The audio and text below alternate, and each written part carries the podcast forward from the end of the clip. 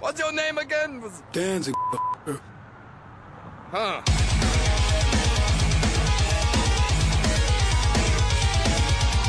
Greetings, folks. I'm Dan Mack, And this is Chris Mack. And I'm Pete. and you're listening to episode 17 of the Shred Shack podcast, your weekly source of news and uninformed yet heavily biased opinions pertaining to all things heavy metal.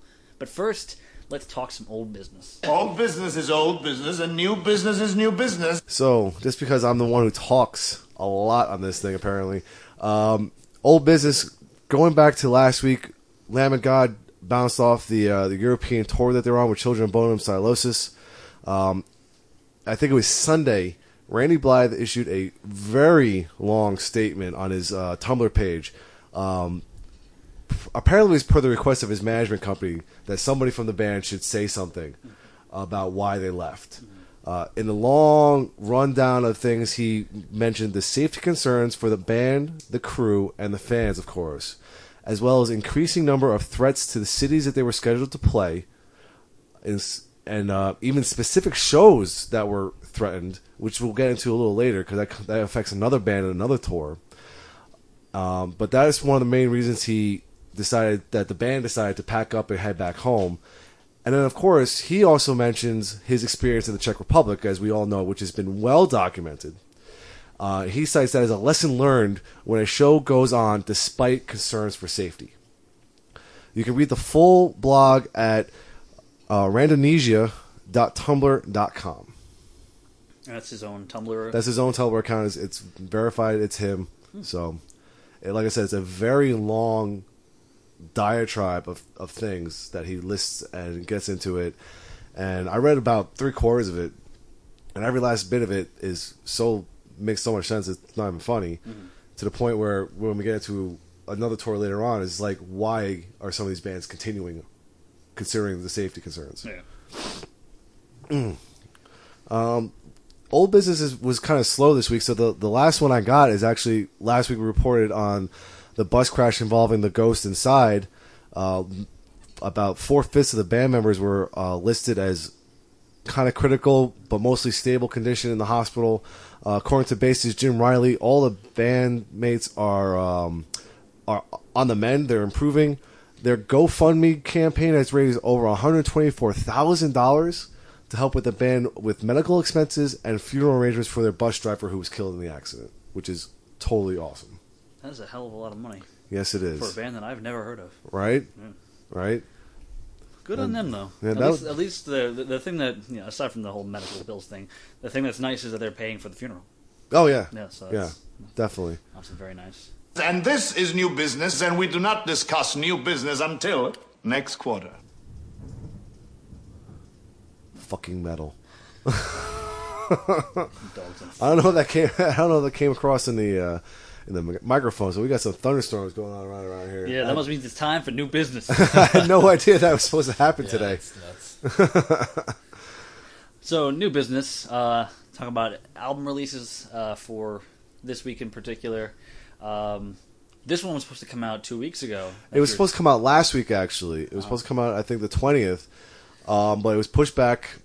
Uh, I mentioned it. I think two podcasts ago that there was uh, delays in the pressing or the the actual manufacture of the CDs. Uh, but Vision of the Disorder uh, released "Razed to the Ground."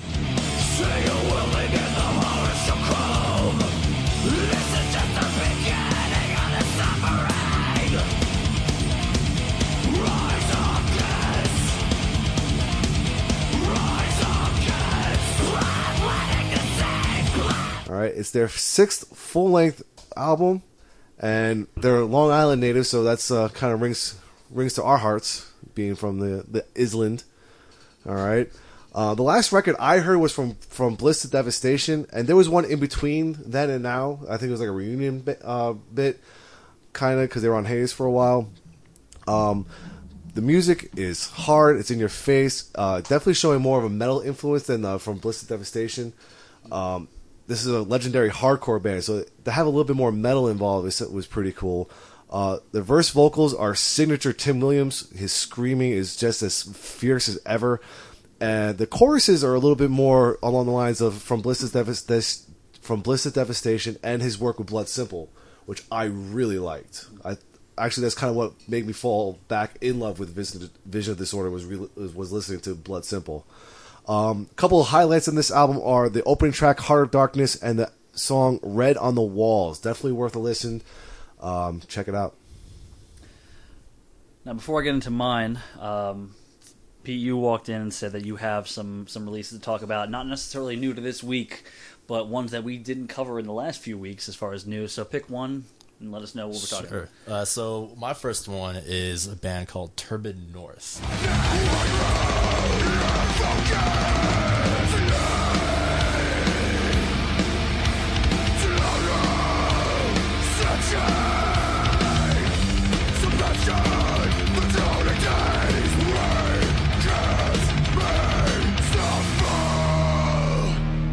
With their uh, latest album called Eyes Alive. It actually came out last week, I think. Um, this is an American death metal band, and now they build themselves as death metal, but at least on this album in particular, it's just it's a mix of different metal styles, and to give you kind of an idea, like the first the opening track starts off with kind of um, like a sludge stoner metal feel to it and it transitions into the next track which is more of a traditional death metal sound with maybe a few like groove metal uh, stylings uh, you know in the, in the in the interlude and solos and then it actually goes into like death metal prog which I think you guys would like really dig I mean uh, there's one track in particular on that album called um, Red Giant which is just fucking amazing so just all these varied styles in this band. I mean, in this album in particular, make for like this really engaging listening experience. I had a really like awesome time listening to this album. I definitely recommend for anybody out there that just likes metal in general because there's so many different styles on this one album. And that's Turban North. Turbid. Uh, nor- Oh, uh, Turbid. Okay. yeah, it's T U R B I D. All right. Cool. You Turbid said this came out last week. Came out last week, I believe. Yeah. Okay. For this week, um, the new Danzig covers album, Skeletons.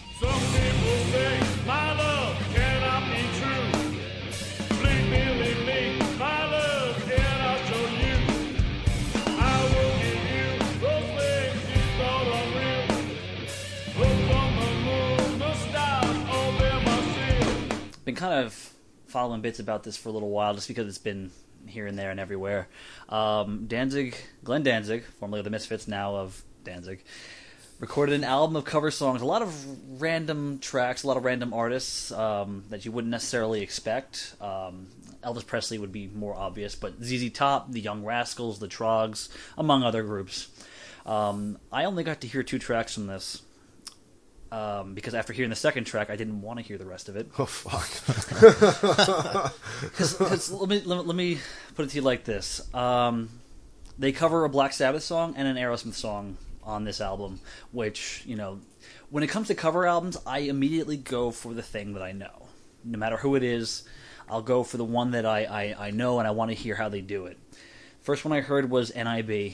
Um, and musically, it started off pretty good. The guitar sound is is really it's got a great crunch, and then Danzig comes on, and like his voice, he's still trying to do the same thing, but it's nowhere near as good. He's, he's there's something he's like missing. It's it's like he's sitting there barking and he's forgotten that there's a little bit more to it than just that. There's like you know notes and vibrato and stuff. It just it it sounded like a throwaway track, like a B side from from an album. It didn't. It just didn't sound very good. Um, and then I figured, okay, well, let's try the other one, um, and it was Aerosmith "Lord of the Thighs," which I feel is a underappreciated Aerosmith song. I love that song. It's a great track, I love that song. and Danzig's version of it, like it started off a little pretty good, and then it just kind of started to descend a little bit, and it just sounds like he doesn't care. Like, Like he's just going through the motions. like he's he's just just you know getting up there and uh, you know we're we're we're warming up for uh, for real material here. It just doesn't sound like he cares. And I was like, this this is really just not good. you know, I mean, I want I, I want to like like later Danzig stuff, but just it's just not not particularly great. Um, so I will likely not be listening to the full album, and I likely won't be hearing the full album until I pick up a very cheap used copy of it someday.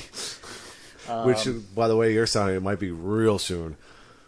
You never know, honestly. But I mean, like, I, I- it's just kind of disappointing because, like, again, I want to like later Danzig material, but he just doesn't sound like he's in it. So He's not helping himself out at all. Huh? yeah, not, not really. Just talking batshit insane things and buying kitty litter. I love that Oh, picture. and getting his fans kicked in the face. yeah, yeah, and then get his own ass kicked. eh, Whatever. We will not be tagging him in this post. No, definitely not. Sorry, Glenn.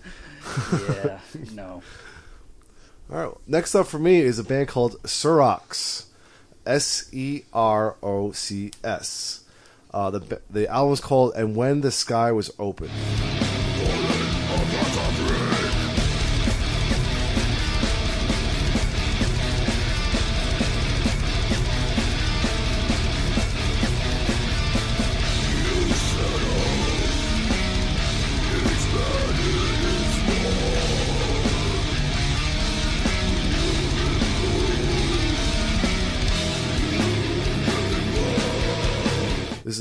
Third full length album from. Um, this is a multinational band. It's definitely a lot of different people from different nationalities. It started off as a one man project. Uh, the main composer Antonio Ferrari. Mm. Anyway, he's, I? I always do. I always do this to myself. At least one. Um, but eventually, um, the band progressed into a band. Actually, it would involve a couple different lineup changes. Uh, but it looks like he's kind of solidified a rhythm section. So he's got the same bassist and the same drummer on this album as the previous one, uh, and he picked up another guitarist. He also plays guitar. Um, but apparently, the funny thing I found about this is that when I read about them on Metal Injection, apparently the, these guys have never played in the same room together. So it's one of those international Dropbox kind of uh, bands where they probably record parts here and there, they trade off on the internet, comes together, and it just get it comes out as a record. It's like that big uh, that, that big project that Joseph Gordon-Levitt has, the hit record thing. Yeah, yeah, it sounds like that. Yeah. Yeah, yeah, and it also makes me kind of reminiscent of. Um, I remember it was a big deal when Puff Daddy and Jimmy Page did the track for Godzilla because they never met. They did everything over the internet. Apparently, there was like videos about this. Like it was a big to do. Now it's just like, you know, whatever. Kind of, and also like Ayreon did with uh, Devin Yeah. send his stuff, record it, send it back. Um, but back to the band. Holy fuck! Technical death metal. It is incredible. The guitar work is insanely good. yeah, I wrote it down in the script as holy Yeah, fuck. It's, it's, it's, it's literally written in here as "Holy fuck, technical death metal." Very detailed notes on this show. Very detailed notes. the notes next here. line is like, "Oh my god, OMG, LOL, LMAO. anyway, the guitar work is incredible. Not just the riffs though, but the soul, the leads are just they soar. They're so good. Um, the drums are chaotic and in your face, and the music spends a majority of time pummeling you. A lot of blast beats and stuff like that. Uh, but there is the occasional slowed down and groovy section, which actually kind of makes it more listenable. So it's not like constantly beating you over the head. There's a little bit of dynamic change, a little variation in there. Uh, this is definitely for fans of uh, groups like Cryptopsy and Nile. So if you like those two groups, check these guys out. Um, I highly recommend it for fans of holy fuck technical death metal. Harley Ferrick." Awesome. So, all right, so my second album is from a band called Ektomorf. It's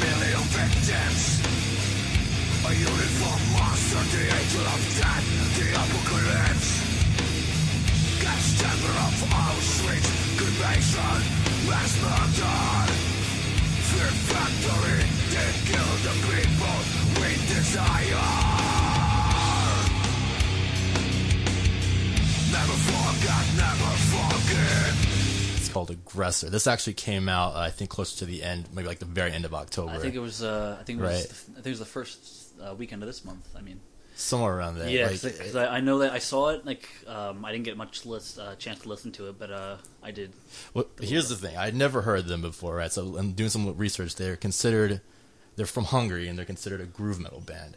This now, thing is like, maybe at some point they were groove metal because this is their 11th album in 15 years. Holy shit! And yeah, Jesus Christ! But as far as this album's concerned, I would not call this groove metal. This is straight up like testosterone driven, like bro metal. That's just like very, just you know, the simplistic kind of go fuck yourself kind of lyrics, and I, I don't know. It's just very generic and cliched throughout. Um, kind of sounds to me like.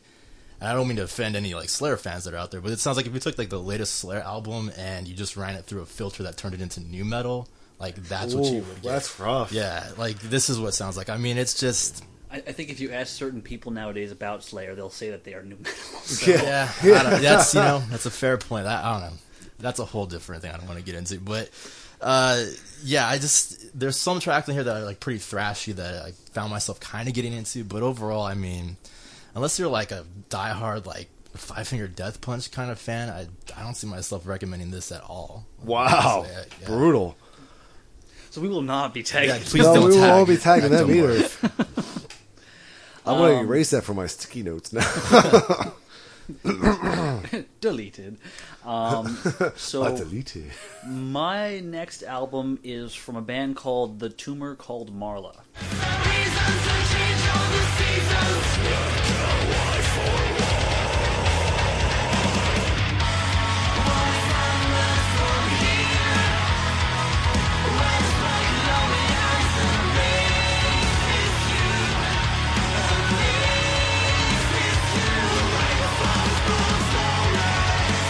Now, this is not to be confused with another band called A Tumor called Marla. This What? is there's, Wow. there's, there's another band out there called Okay. A Tumor called Marla. This is The Tumor called Marla. Wow. Yes. I smell legal battle. Yeah. Yeah, abs- abso- absolutely, absolutely. This band, this band, only been around for the last year, year and a half now. So, um, I don't know who's going to win as far as who got to the the title first.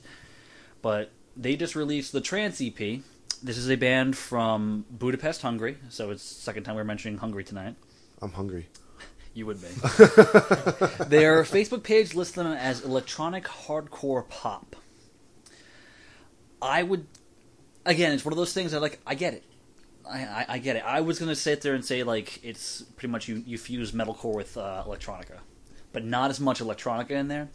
Um, it has a lot of the um, that kind of staccato way of playing that, that metalcore does. A lot of those breakdowns and like like that kind of shit. Um, but two vocalists. One is the male doing screaming and general harsh vocals. Um, I don't want. I, I- I don't want to sit there and simply, simply say harsh vocals because there are cleaner parts where you can understand them, and then he starts to get a little bit more growly. But then on top of that, you have a female voice which sings all clean. So you put the two of them together on top of this metalcore sound, which is usually pretty melodic. On top of that, you throw in the electronic influence, which is either random beats or like heavy keyboard synth influence, and it just sounds like madness. And you'd think like with so much going on, it would sound like shit, but it's really good. It all kind of comes together and really works. Um, the EP itself is only seven tracks, two of which are outro and intro. But songs like Basement Tapes in a different tension, they're great, extremely catchy. I don't know what the hell they're saying, but they're not. They're singing in English. I just don't know what they're saying. But they do, you know, they they do have earworms in there. They'll get you, get you coming back and being like, you know, pounding your fist a little bit and just get you going. Um, you know, not normally my taste as far as you know, because I'm not a huge fan of metalcore, but these guys, something about them is just a little bit more alluring than the rest. So, the tumor called Marla, the trance EP. The tumor called The tumor. Mar- the tumor called Mar. Yeah. I'm a tumor. I'm a tumor. I'm a tumor. All right. Up next for me is Culture Killer, Throes of Mankind.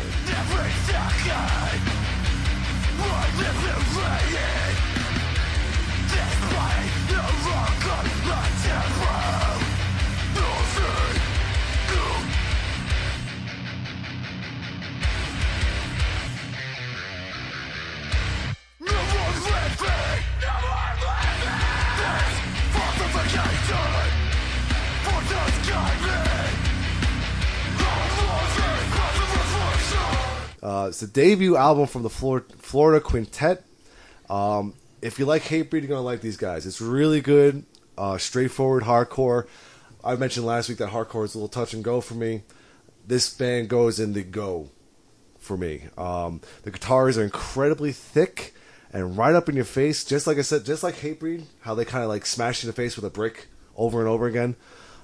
That's assault. Uh, the vocals could be a, little more comprehensive, um, but just other than that, it's just a, really just a small gripe to have. Really, I mean, it's really nothing bad about it.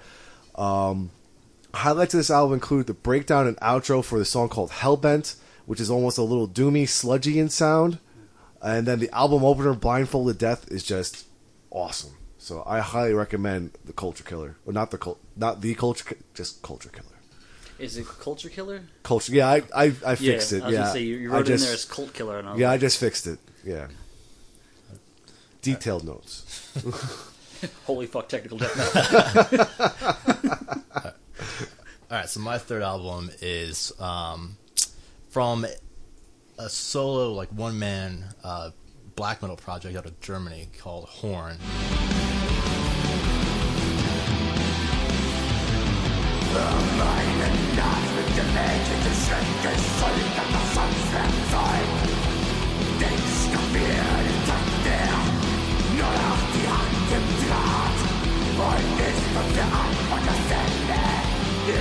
Their album Feldpost, and this is their sixth studio album.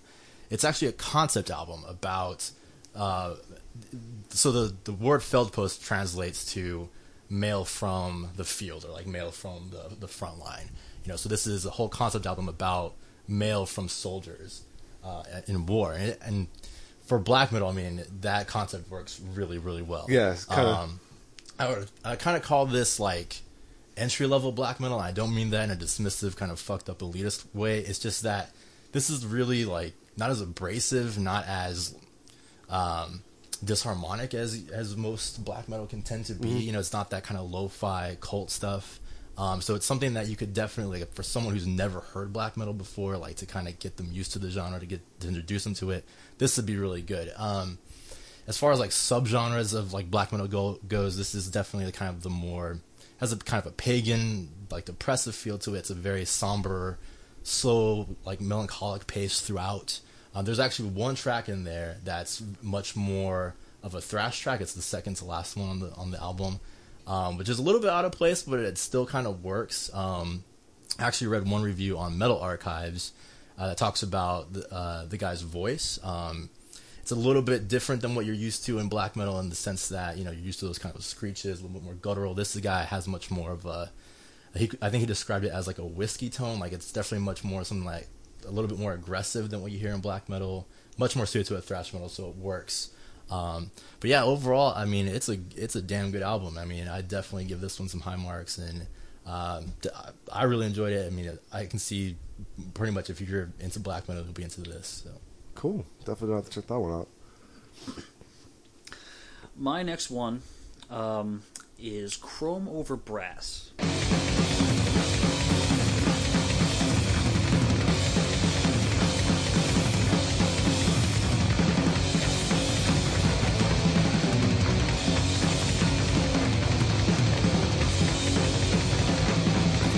Self-titled album from an instrumental project of Alex Garcia Rivera, uh, who is a specifically a drummer.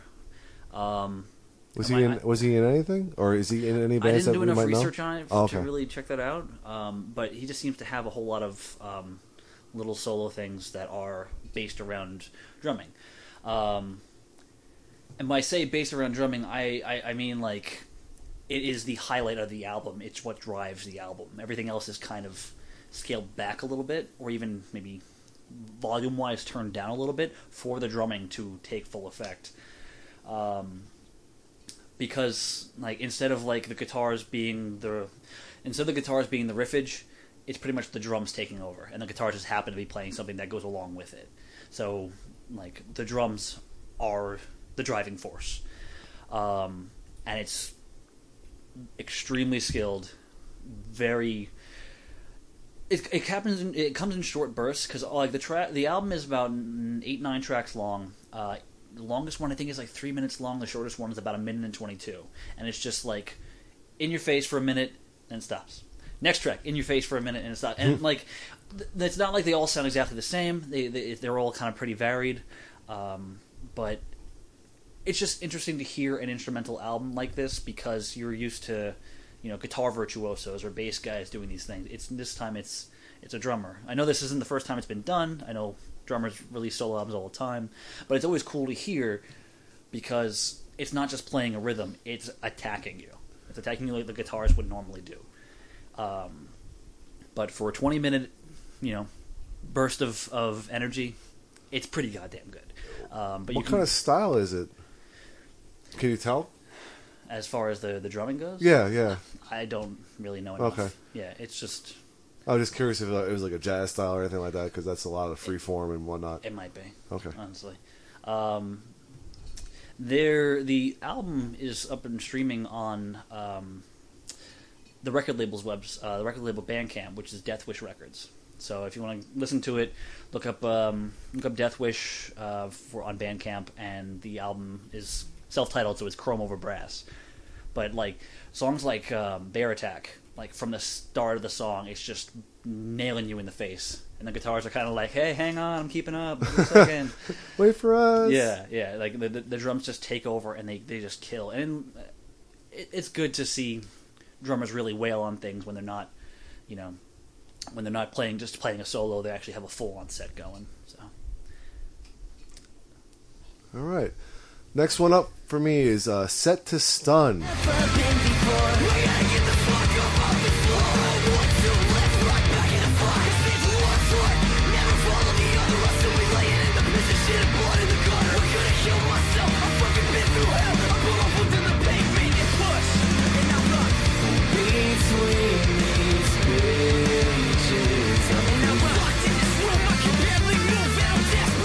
Uh, the album is called Set to Stun and the Desperado Undead. that is a great title. Yes, it is.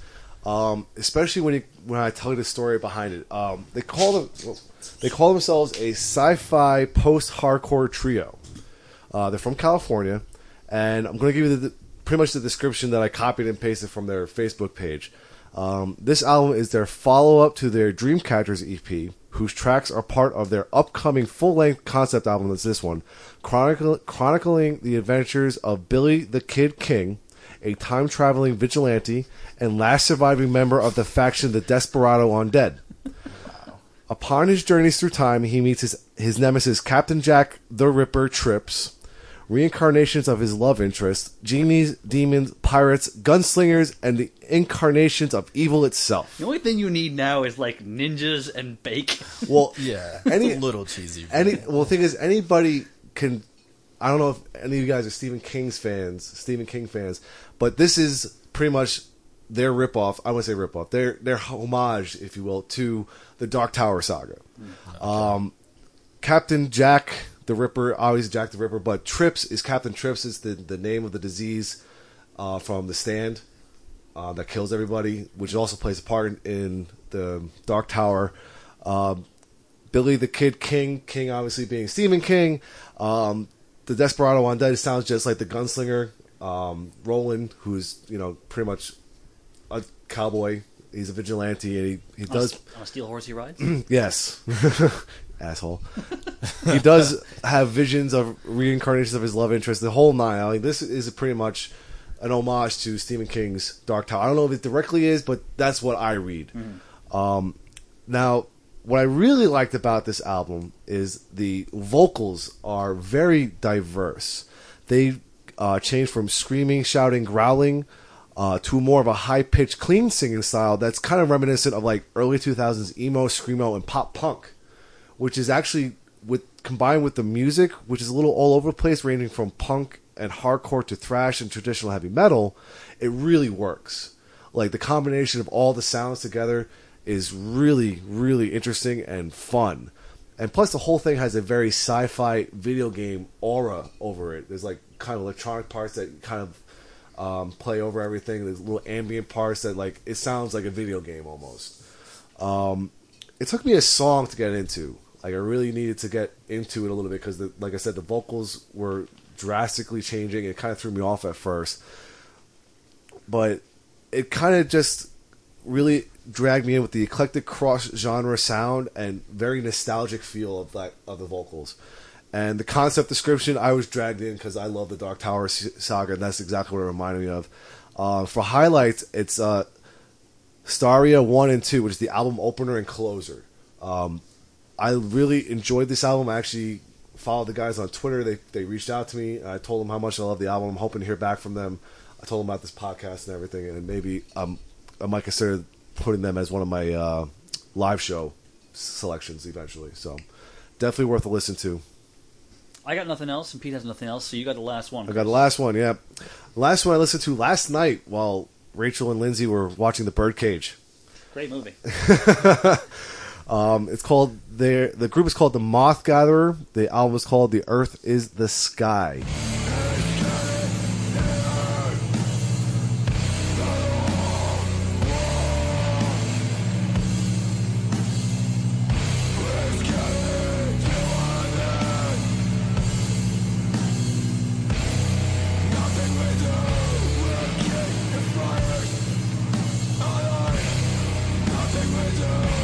It's the second album from the Swedish post metal rock duo. Uh, tri- uh, actually, it's a trio, um, but a lot of it has to do with there's two members of the band that created it. Um, they had a lot of personal loss. That's why they created this band uh, to kind of deal with their um, individual losses. Uh, there's a very dark tone to all the songs. The riffs are slow and sludgy, and the drums are very deliberate and pounding. It's not so much as they're as it's trying to keep a beat as it's just really accenting the um, the slowness of some of the tracks. Uh, there's ambient atmospherics that kind of lend itself to almost being kind of like a mellow industrial sound. So if you want to think of industrial as like um, Ministry, take that down from like a ten to a two. Uh, like I said, it's just kind of over everything. Um, the in- instrumental passages can range from frightening, like in songs uh, "The Black Antlers," to serene and beautiful, like another thing I can't pronounce. Datliv Pass. Um, yeah, but if you go to their Facebook page, you'll find links to their uh, their website. Uh, it, it'll take you to I think it's on I forget whether it's on Spotify or Bandcamp, but their albums are streaming. You can check them out. It's really good stuff. I highly highly recommend it for everybody. So that's it for new releases. Uh, let's talk about what else you've been listening to this past week. Um, it has, been. Uh, I've had a chance to sit in my car and listen to a lot of stuff this week. So, Yeah, uh, yeah. So, so Chris, start us off. Yeah, um, I've been traveling a lot for my clients and whatnot, so I just kind of picked up where we talked about our our favorite non metal stuff last week in the podcast. So I, I picked one from pretty much each kind of section that I talked about. So I Fiona Apple for the female fronted or, or just female singer songwriter, Pearl Jam for the alternative side, and Van Morrison for classic rock. It's because it was really good. Um, because VOD released their album this week, went back and listened to Blood Simple.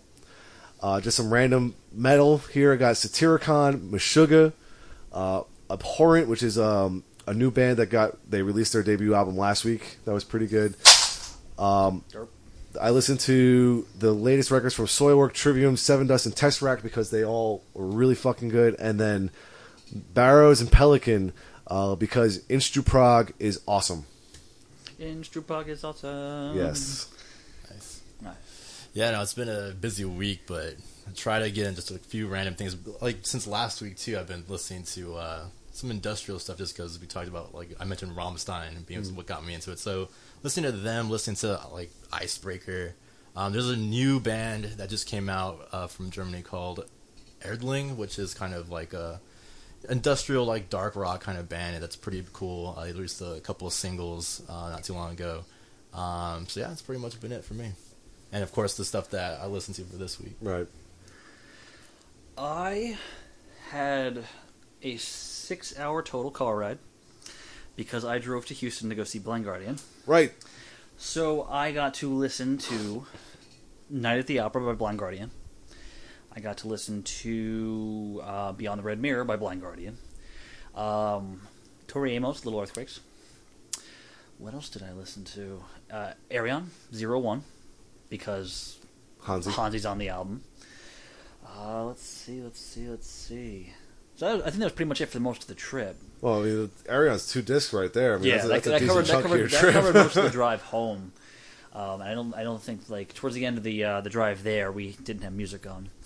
Um, but what else was there? There was one other thing in particular that I kept I was going to mention, but I forgot. Oh, uh, the the last Amorphis album. I- Right. when I went out shopping last week, I had mentioned briefly in the last podcast that I had gone to Hog Wild Records, and uh, my purchase there for the day was a physical copy of Under the Red Cloud by Amorphis, which was my number two for September. And I was very happy to get it. I was also very happy to, to realize that my copy had two bonus tracks. I, I never heard those tracks. So I was listening to that this week, which, Score. which Nice. God, I love that album. It's so fucking good. Uh, I think that's pretty much it. It's just been, you know, trying to. I, I got like the new releases pretty much out of the way early, um, and you know, it, we're getting to the point where things are kind of whittling down as far as the new releases. So I'm getting a little bit more time to listen to other things and not feel bad about it. Yeah, I want to. I want to ask you what you want to do when things are really slow like that. Like maybe pick up like maybe two or three social media highlights for the week. No. no. Okay. No, do you, do you do you not see the board right here? I have work to be I- done. Then I will pick two or three because I got a board of social media people that I need to catch up with anyway. okay. Fucker. Oh, I, I, I'm I'm going to be editing a lot of bullshit in the next month. So Yes, you are. so yeah, um, that we'll we'll get into that later. Okay. But um, yeah, it's just been kind of uh, again, it's another one of those just self indulgent like whatever I go through my iPod and ah, turn it on. So like Sol Invictus by Faith No More. That was last week. Get that motherfucker on the phone, Dude, I, I, man, I listened to that so much when it came out. I, I couldn't stop. It was so fucking So good. Yeah. It's it's friggin' amazing. Uh, so that's it for new releases. Let's talk about general news. And I think most of what you have written here is like fallout from from the Paris thing. Yeah, that's the that's the main that was the main topic really. Um, I think it's pretty much a very slow news week this week, only because um, here in America, obviously the holiday Thanksgiving it kind of slowed things down a little bit. A lot of the news sites kind of shut down Thursday and Friday uh, for it. Um, but anyway, the main thing here, um, Five Finger Death Punch and Papa Roach show in Milan was canceled.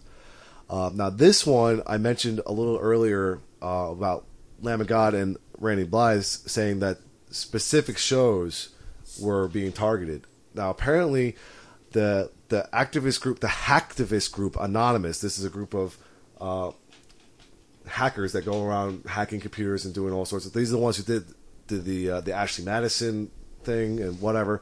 Um, but they've been pretty much waging their own war against ISIS, and they found on their in their you know thing uh, that the concert in Milan has been specifically targeted by ISIS for an attack similar to what happened in Paris. So obviously, they tried to make the show happen up until like the last second. Um, logistics, security, it just couldn't meet up the standards, so they, they canceled the show. Um, then the later that week, uh, actually earlier this week on Tuesday, they had a um, the band Five Finger Death Punch and Papa Roach had a show scheduled for Paris that ultimately got postponed. Not because it was targeted, but the same thing: security issues, logistics. Just can't just can't get anything going on. Um, Five Finger Death Punch did issue a statement. "Quote: We are still on tour in Europe, and we are evaluating each show day by day." A lot of work and analysis goes into each decision. Since the events in Paris last week, the situation is still very chaotic, a lot of misinformation, and a lot of uncertainty in some places. But the most important factor is the safety of the fans, which we are not willing to compromise. As a result, for now, for now we will have to postpone the Paris show. Please stay tuned for more info. Now, because of these things, um, the Milan cancellation, the Paris postponement, Papa Roach and WNO, who were both on this tour, ultimately decided to leave the tour with three dates remaining. Um, Papa Roach issued a statement saying, quote, We pride ourselves for rarely canceling shows, but our crew is an essential part of our organization, and because they, unfortunately, could not continue the tour due to their logistical challenges and uncertainties, we could not either. Um, same thing happens with uh, Devil You Know. So they decide to pack up, go back to America. Five Finger Death Punch still intends to finish the last three dates of the tour. Um, so, concerning what we we talked about with Lamb of God, a lot of other bands canceling the, the remaining of their European tours. Why are they trying to be so macho about it and not just pack it up and and, and just let it go? See, what I like in, in the explanation given by Papa Roach, they say like, you know, the crew is trying to meet the challenges, but they can't.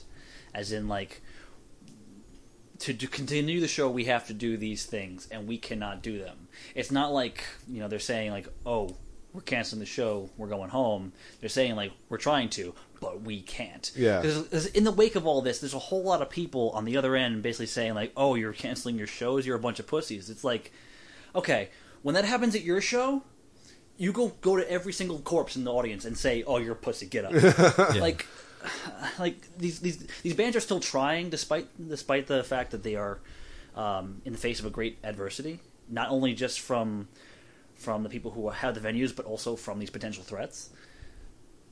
They're trying, and you're you're giving them shit when they have to cancel the show, or when they decide maybe it's safer to stay home. You know. And I think the, the the horrible thing about it is that these these bands are getting flack for it in the metal community itself. We talked about the Destruction frontman kind of calling out Lamb of God for being a bunch of pussies, mm-hmm. but then again, Kamelot's singer came out and said he doesn't respect any bands who are canceling European shows. It's like, like I, I think the European people don't seem to have an understanding of why American bands are doing this because American bands and American people are more of a target, I think, than anybody else. I, I unfortunately these things happen in foreign countries, but as an American band in a foreign land, I wouldn't want to be anywhere near anybody except home. Yeah, because a lot of people don't like America. Yeah, So- and we're talking about some bands that like pretty much are prototypes of what everyone dislikes about America. Five Finger Death Punch, not exactly a very pro, like proactive. I mean, great there for the troops and all that stuff, but the thing is, like people outside of America is like, you guys are douchebags. And con- considering we were talking about uh, Lamb of God before, like um, the fact that Randy Blythe is still doing this in the face of everything that's that's happened to him, like the fact that he's doing like the band and the shows, that takes a lot. Yeah. because it's like like I got arrested for for trying to do to do my craft in a different country. I got beaten up standing out on the street while with my band in a different country. Right. Like, I want to think like, say, and it's bad to bring up a sore subject, but say that Dimebag had lived after being shot. If he wanted to take some time off from the road, I would have been like, "You take all the time you fucking need." If he never wanted to take, take the stage Yeah. again and just record albums, I would yeah, have been if like, he if he yeah, if he never wanted good. to play live again, I would be a okay with that because, dude, like that is a fucked up situation. This is a fucked up situation. Like you should be able to act accordingly, and not even just for yourselves, but for the people who are coming to see you. Yeah, I- I mean, people were kind of like giving him shit, saying that you let the terrorists win. It's like, yeah, but if what if something did happen and a lot of more people died? That's letting the terrorists win. Mm-hmm. I mean, either way, it's like you're damned if you do, you're damned if you don't. Absolutely. and it's, it sucks. Yeah. Have you all seen the uh, the interview with the Eagles of Death Metal? Uh, that I did not watch that the video. first I time heard it talking was, about it since.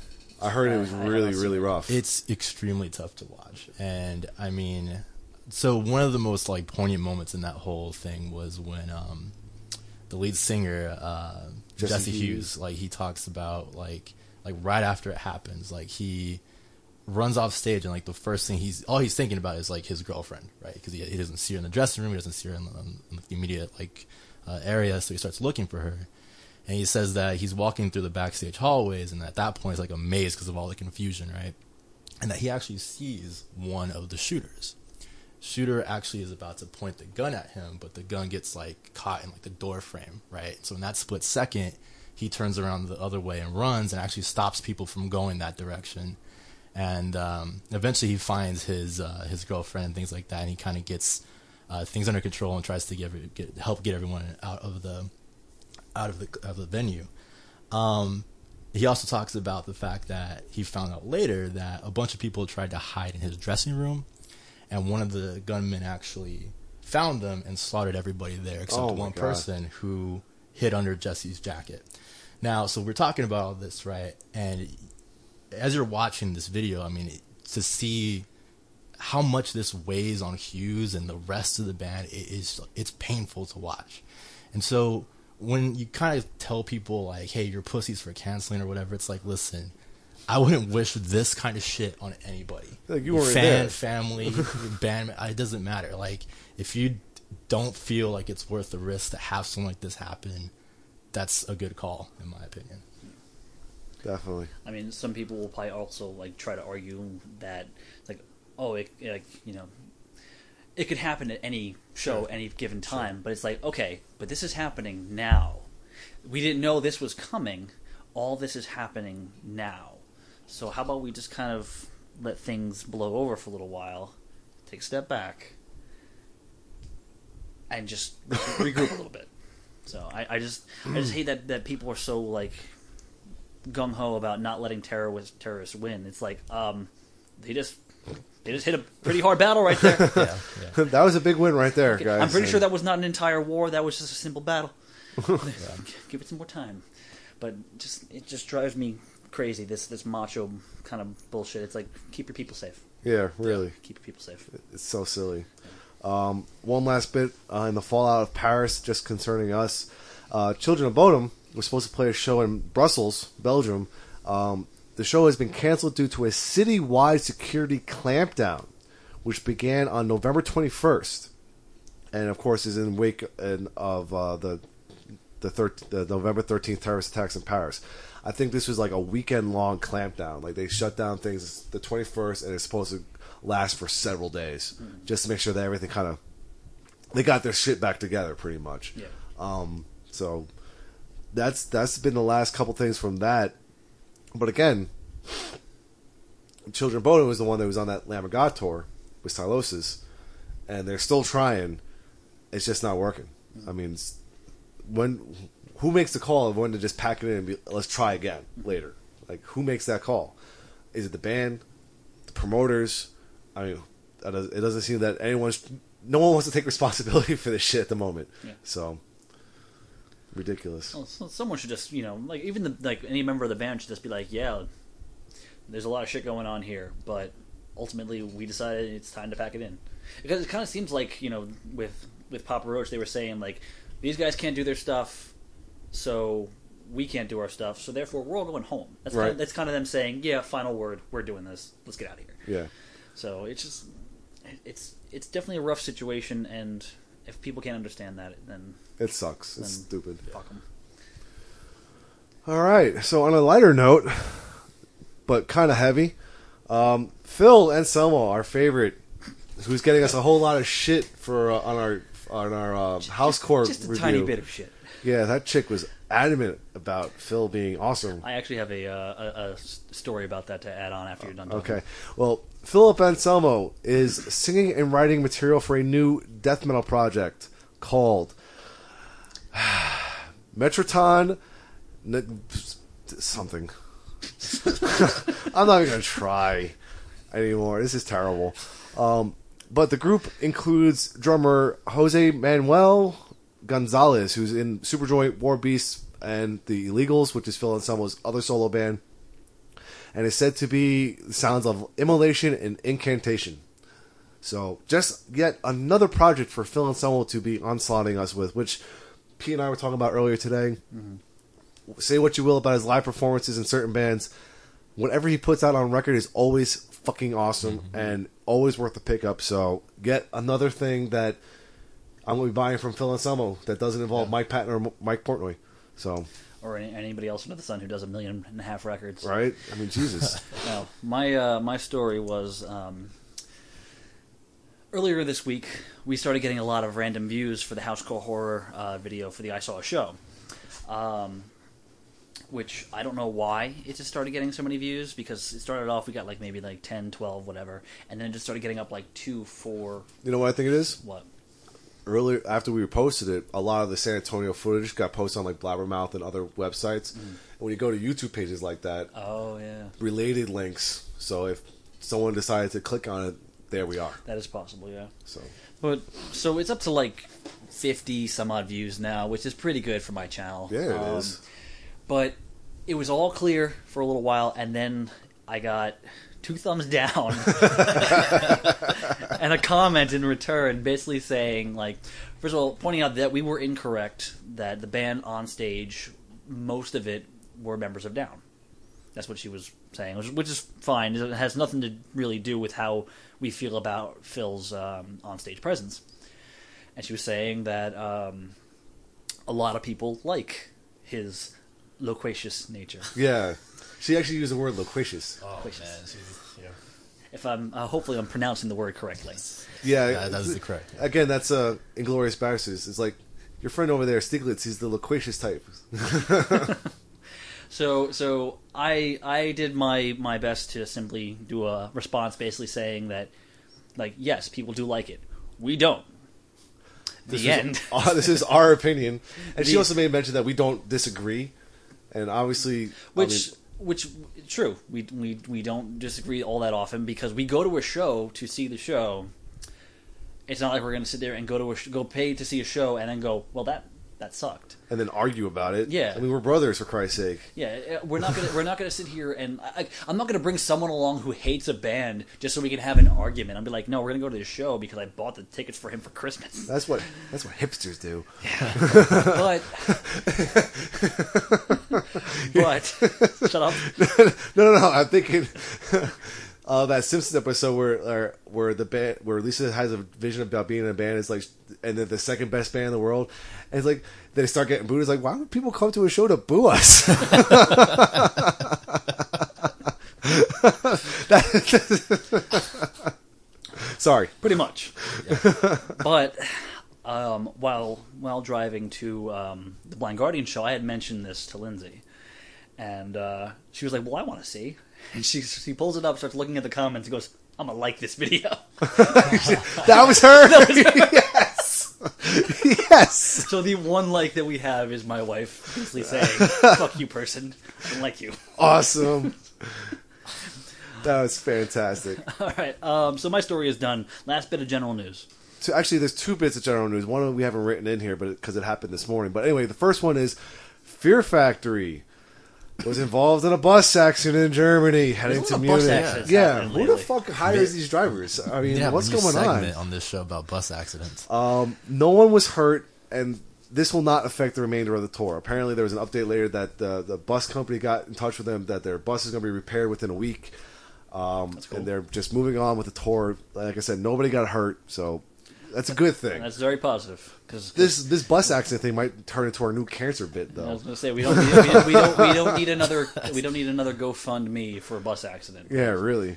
Um, and the last bit of news that came out this morning. Um, speaking of Germany, actually, Motorhead had to cancel a show in Germany, and it's not for Lemmy. Phil Campbell was uh, hospitalized, and there's no there was no issue, uh, no no update of whether what the issue was, but he was hospitalized, so they had to cancel their show in Germany tonight. That means that we can't play the "Everything Is Awesome" clip. I was so excited because I woke up this morning like, yes, we can finally play it, and then this happens, and I'm like, fuck, It's a bullshit. You just not even think about it. We should just it should just dawn on us in the middle of the podcast, like, oh yeah, and then we'll we'll flip through something and someone died or something like that. Like, damn we are, it's we we made this this idea that because ever since we started this podcast, every week has been like either someone has passed away or someone's been diagnosed with cancer or something horrible has happened. Yeah. Um, and we said once we report some one week once we get through a day a podcast where we don't s announce something horrible or someone getting sick, we will play the "Everything Is Awesome" track from the Lego Movie. And ever since we said that, we have not done it once. yeah, yeah. We we um, I think we initially said it was because of the fact that like every single week it was cancer. We originally said cancer, but we just kind of extended it to be everything else. And just every week, someone's in the hospital, someone's getting like sick. There's there's fires, locusts. it wasn't my fault. I swear to God. and just it, it's just I think we started that in the fourth episode. This is number seventeen. Now. yeah, yeah. So It's just, been like three months. yeah, for, for one week, can we just please all be safe? but but then we get into the discussion that we had like a couple many podcasts ago about enough is enough Yeah. for bands like Motorhead, especially with failing health concerns and Uh, whatnot. have we had any sort of concerns about Phil Campbell's health in the recent past? no, So, no, this is something new. So I'm thinking it's probably like he got really sick, like food poisoning. I think- He's in Germany. I mean, you know, bad Vienna sausage will do that to you. Um, or you know, I don't know if he's still if if he's as, as much a drinker as Lemmy is, he might be dehydrated for Christ's sake. Who knows? Yeah. But either way, hopefully we'll find out what's going on. Hopefully it's nothing too serious and he gets better. Because we're seriously we're getting tired of hearing bad things about motorheads. From, Yeah, really. Yeah, this has not been a good year for them. yeah, seriously. All right, now on to recording news. All right, picking right back up with our good friend Phil Anselmo. Okay, so we already talked about his new death metal band. We talked a little bit ago about his new black metal band, uh, Scour, which is involving members of Cow Decapitation and Pig Destroyer. But also, he's working on material for a new Phil Anselmo and the Illegals album. Uh, and he's also writing music for a new Superjoint album. So, motherfucker's busy. And like I said, whatever he puts out, it's awesome. So I will more than likely buy it. That loquacious motherfucker. Loquacious. yeah. Yeah. All right, moving on. Dark Funeral entering the studio early in 2016 and to record a new album. And Pete is over here shaking his head. I think we just hit the boner meter for Peter. Yeah, it said that it should be out early that year too. So Awesome. Yeah, You know, I don't really know much about them, so but Just a name I've heard. yeah, I've heard them forever. Yeah. So yeah. Danzig. Dan's favorite guy that we're not tagging in this. Uh, he says he has a new album of all original material, three quarters of the way done. Looking at a possible 2016 release, more than likely. From the, I kept on reading on different news sites that it's more than likely going to be a 2016 release. I would hope so if he's three quarters of the way done. Yeah, well, how long did Chinese democracy take? That's completely different. That's, that's Axl Rose. Speaking of albums taking a long time, Tool, Dan's other favorite band. you just you just give me all the good I know news I'm today. getting all the good news. Um, I put this in as a quote unquote update because it's more of an update about not updating things. Um, guitarist Adam Jones recently spoke with Rolling Stone magazine and says the band has upwards of 20 song ideas. So, they, so they've had twenty ideas of writing a song, but they haven't done it yet. Yeah, pr- pretty much. Yeah, I like- think they, they probably text messaged each other a couple times, and yeah, that's about it. Hey, you want to write a song? Yeah, and of course, again, no release time frame. So you know what this kind of sounds like? Metallica. Yeah, I was just, exactly. what I was gonna say we're it. working hard on the new album. We're gonna get we're gonna get a new Metallica album and Tool album at the same time in 2017.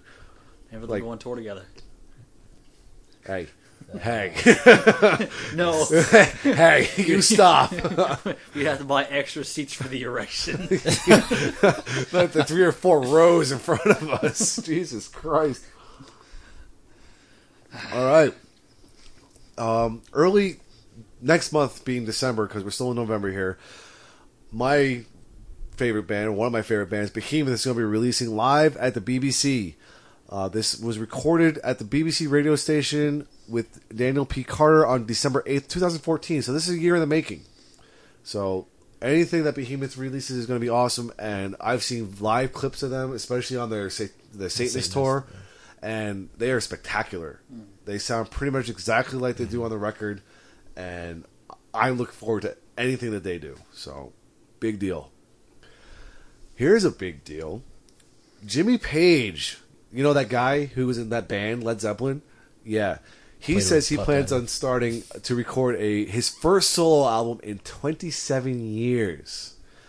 Um, his main thing, he's saying he's a little all over the place about what he wants to do, but um, I got a quote from his interview saying, "I'm known for playing many styles of guitar, and I need to revisit all the different styles I can play."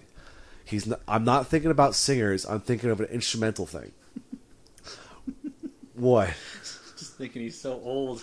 I can play so many styles, I forgot how to play them all. I need time to remember. Well, I think he he was just on recently at a show. I think it was last week, um, where a lot of different members of different bands. I think in Chains were involved. A couple other people uh, paid homage to him, and he actually got up on stage and played a couple songs with them. So he probably got the fire sparked up again. He just finished doing the whole re re re re re releases of all the the Led Zeppelin albums. Masturbatory gesture. Yeah. Um, so it's about time he got something new going on, especially if this is his first solo album in 27 years. It's, I mean, people's careers don't last that long. Yeah. So, and he mentions all the different styles he can play. I love all the instrumental stuff that's on like almost every single Led Zeppelin record. There's always an instrumental track on that's really good. So if he decides to go out there and start plucking away at a banjo, I'll be happy. That would be pretty interesting. Him and Steve Martin together. Yeah, right. That'd be pretty cool. That would be pretty I'd cool. like that. All right. Uh, Crosses is uh, one of uh, Chino Moreno from Deftones' side projects. Uh, this is actually the one I didn't listen to because I listened to his band Palms, but not this one, unfortunately. Never got caught up on this. Um, they're checking in in the studio to make their follow up to their 2014 um, debut, and it is expected again in 2016. So, Chino Moreno, new Deftones record next year, new Crosses album next year. You wrote in here it's Chino Moreno, um, ex Far guitarist Shaun Lopez, and then just Chuck Doom. Chuck Doom is the single greatest name I've ever heard in my entire life. What they don't tell you is that that's our dad. we just don't know it. I, I, just- I think of the uh, the George Carlin bit about like manly names. Yeah. Chuck Steak. Biff Webster. Ground Chuck. um, and this past week, Megadeth has their new single, "The Threat Is Real," streaming. Um, it was streaming ahead of uh, Record Store Day, uh, which was actually today, Black Friday, uh, while we record this. So the single came out today. I think it's Store on Day was vinyl. today. I think so. Yeah. The record store day was its own thing in like the middle of Yeah, like, that kind of is weird to have it on Black Friday. I think they change it up. I, I, I really like every time I hear about Record Store Day, it's a different date, it's a different time of year, and it makes sense for a Black Friday release. I mean, people are going to go out and buy it, you know, metalheads.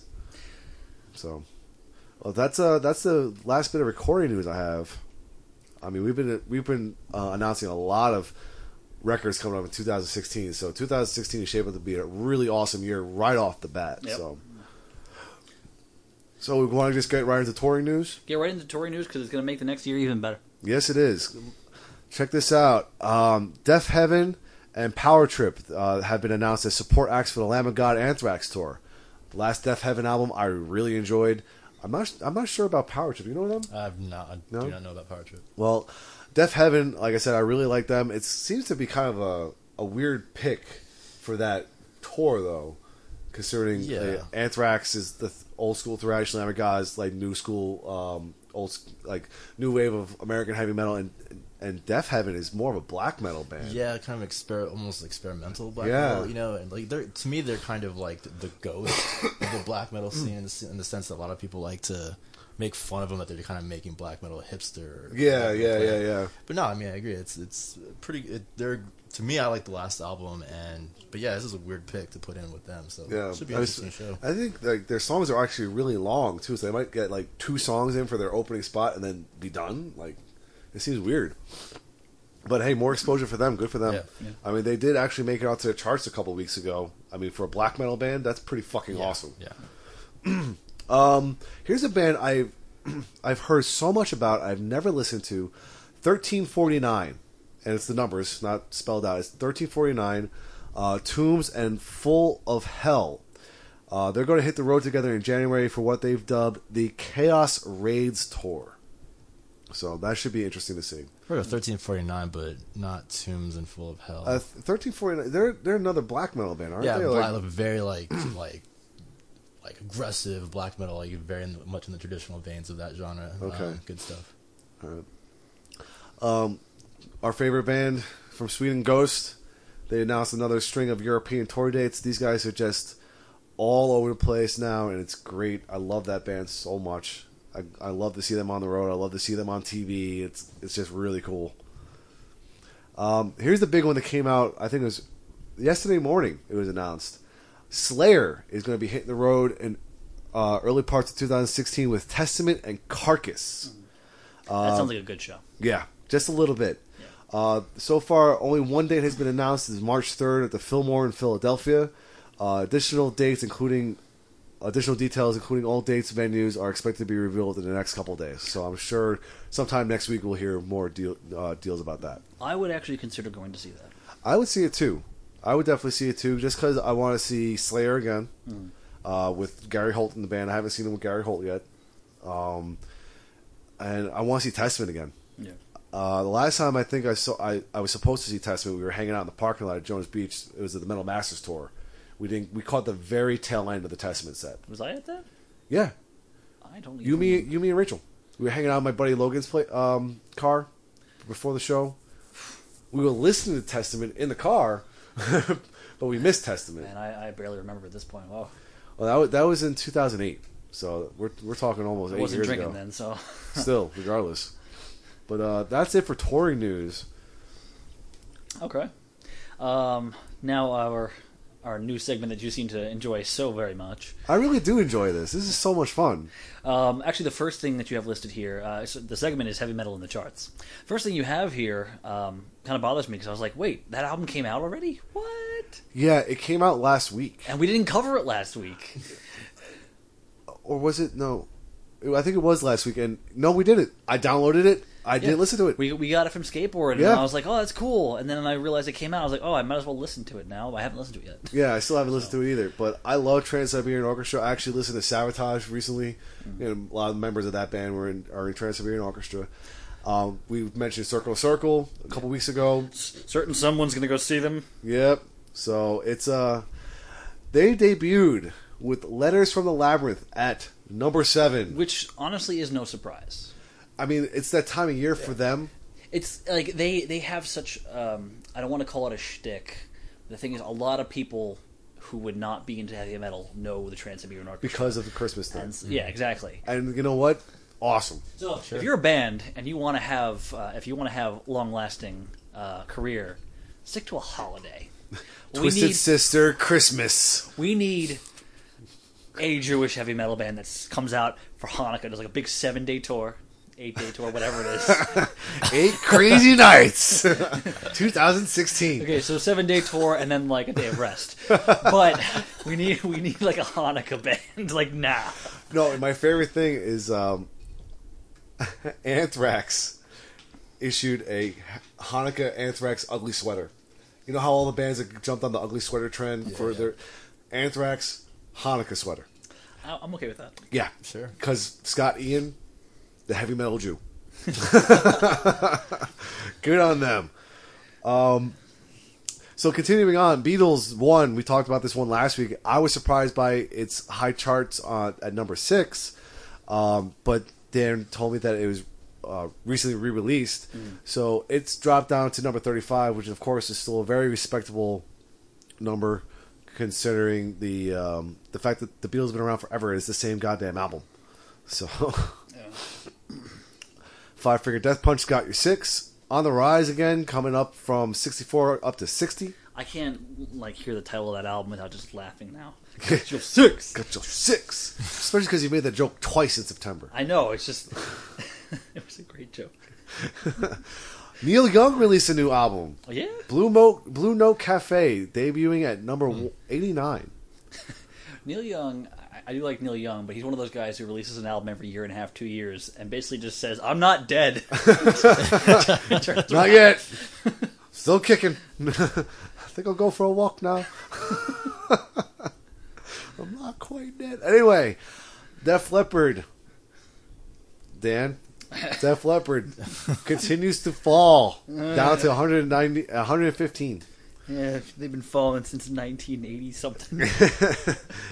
Um, Kurt Cobain, the uh, soundtrack to his uh, the documentary montage from of Heck, debuts at 121, which actually is kind of surprising to me. Is it a lot of?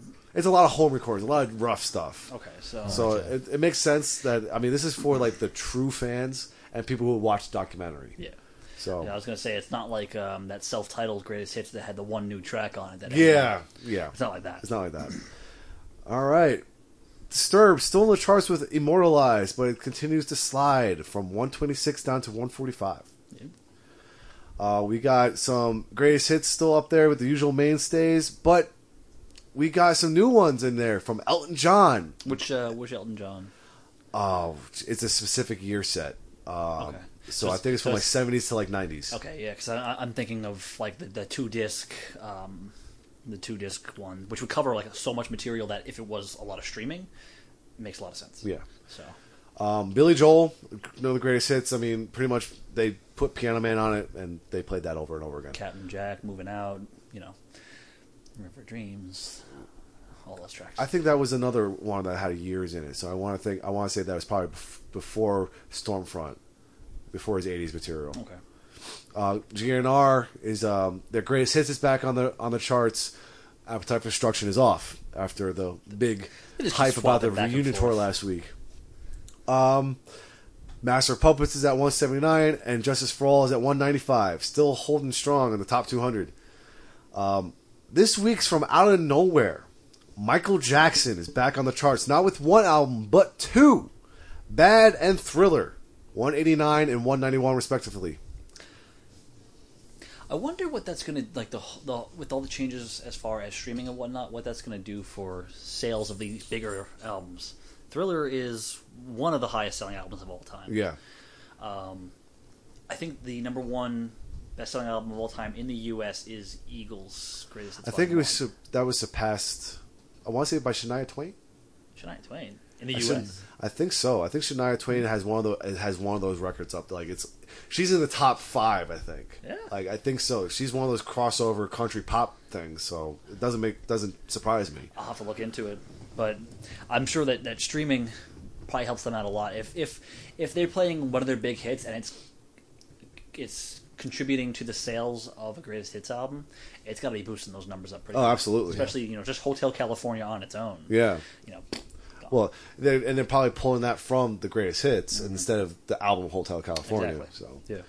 Um, and the last bit of uh, information I have about heavy metal in the charts that has nothing to do with heavy metal is that a lot of uh, Christmas music is in the charts now, obviously. So people like right before Thanksgiving up until probably December 26th, there's going to be a lot of Christmas stuff on there. Um, we talked last week about not on the podcast, but in general, the Pentatonix released a new album. I think that's on there. They have another couple albums that are on there. Um, other Christmas music, Mariah Carey's Christmas album is on there. All the mainstays of, of, of Christmas time is up there. If it is not the Muppets Christmas, oh yeah, which I have in vinyl and cassette. And if it's not the Chipmunks Christmas, Oh, yeah! I give no fucks whatsoever. two classic albums from our childhood. That is, yeah, love it. But yeah, that's that's heavy metal in the charts. It's kind of dwindled down from that onslaught we had in early October. Yeah, yeah. It, it's been it's been a pretty it's been a pretty smooth November, um, and new releases for next month don't seem to be. Yeah, looking looking ahead, it's really nothing. Um, I mean, there's new releases coming out. A lot of bands I've never heard of, Yeah. but I don't think there's anything like big coming out. Yeah, no, no big, no big name stuff coming out, um, or if there are, there's like one or two. But like, I think the first week uh, in December is pretty big. Then it tapers off, and then like nothing. Yeah, I think like Christmas week and like the week into New Year's. Like like, there's nothing. nothing. There's nothing on New Year's Day, and, Yeah, and right. Chris, on Christmas Day, I think there's like ten albums coming out. Yeah. So this next month is going to be a little bit lighter as far as new releases, which means that in the charts, it's just going to be a lot of repeating the same stuff about like who's falling and So, do you want to for for next month? Do you want to just kind of chill out on the chart? Thing No, we can then- still do it Okay. because because some I'm sure some more random things are going to appear. Considering the fact that we're getting close to the holiday, people will be buying gifts. true. Some Good random point. shit will just appear. Good point. Good point. I like that. It's So. good. Uh, so that's it for all the news business. Let's talk about social media highlight. Who are we going to tag in this week's show? Who are we actually going to tag in this week's show It's that not Danzig. that, that we're not going to piss off? Um, I hope so. Victim of illusion.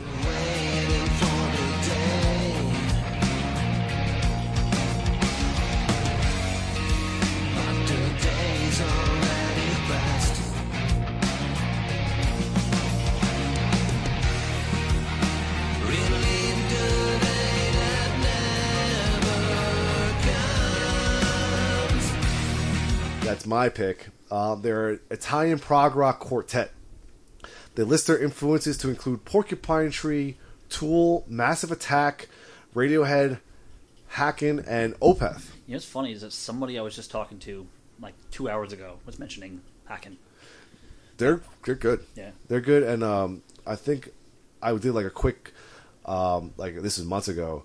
I got a quick like thing where you go on YouTube and just like check out everything. That's I, it was Haken and Freak Kitchen. Freak Kitchen was was really good too. That's a side note. Anyway, the band definitely wears their influences on their sleeves. They have rhythmic, melodic, clean guitars, very similar to like Porcupine Tree, uh, mixed with heavy guitar riffs, which is kind of reminiscent of Tool and Opeth.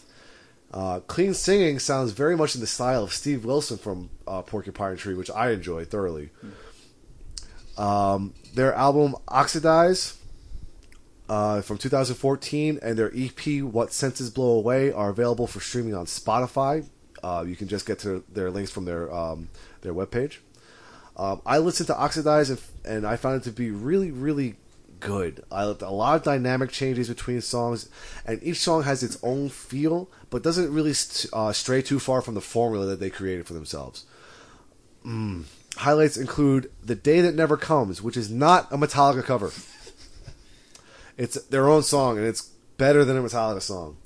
Um, another song that's a highlight is "Seasons," not a Sevendust cover.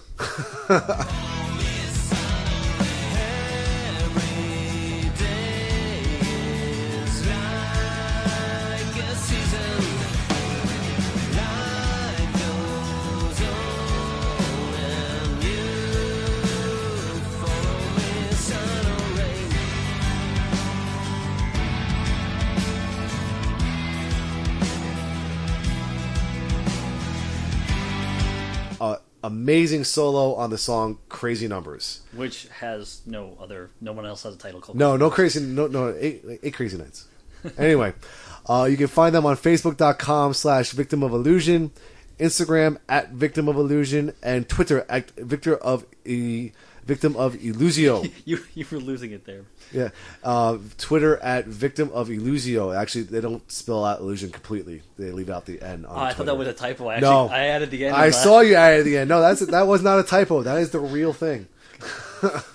Well, I'm gonna make a band now called Victim of Illusio. you can't stop me. It's not gonna be covers though. um, my pick for the social media highlight of the week: um, September Sky.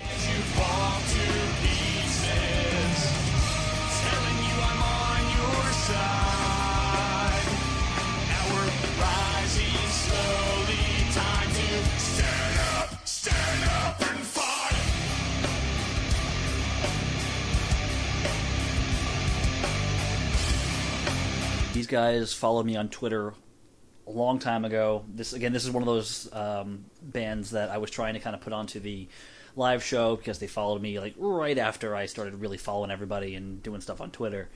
Um, these guys are from Indianapolis, Indiana. They're self-described in their Bandcamp page as a hard rock band, but like their songs have a little bit more uh, heaviness to them, a little more crunch to them. So they kind of blur that line between rock and metal. So I, I would say, if anything, they're like alternative metal. What came out of, the, of like the post nu metal stuff? Um, I would say like you know the the, the Seether, the Three Days Grace kind of things. Yeah. But when you start listening to their stuff, they sound very similar to Godsmack, who sounds pretty similar to Alice in Chains. So as you're listening to, as I listen to um, their latest EP, Letter to Fear, first track I'm like straight up Godsmack. You got the crunchy riffs, you got the vocalist sounding a lot like Sully during most parts, but then when you get to, like to the cleaner, uh, more harmony parts, it gets a little bit more along the lines of like Jerry Cantrell. Musically and especially vocally, they they they kind of sound a lot like they they wear that influence on their sleeve. I hate saying that phrase, and especially because you say it I'm sorry. but but they do have a very very significant sound that is like that. But it's it's uh, definitely really good stuff. Um, my only gripe with them um, is that like the cleaner harmonies could use a bit more of a boost. You know, they don't sound as as strong as they could be. But overall, the, the gritty voice is good. Musically, it's just straightforward crunch. Um, it's not like it's not like Godsmack in that the solo is exactly the same with the friggin' wah pedal every single time. Yeah. They do have some pretty some pretty skilled skilled solos in there.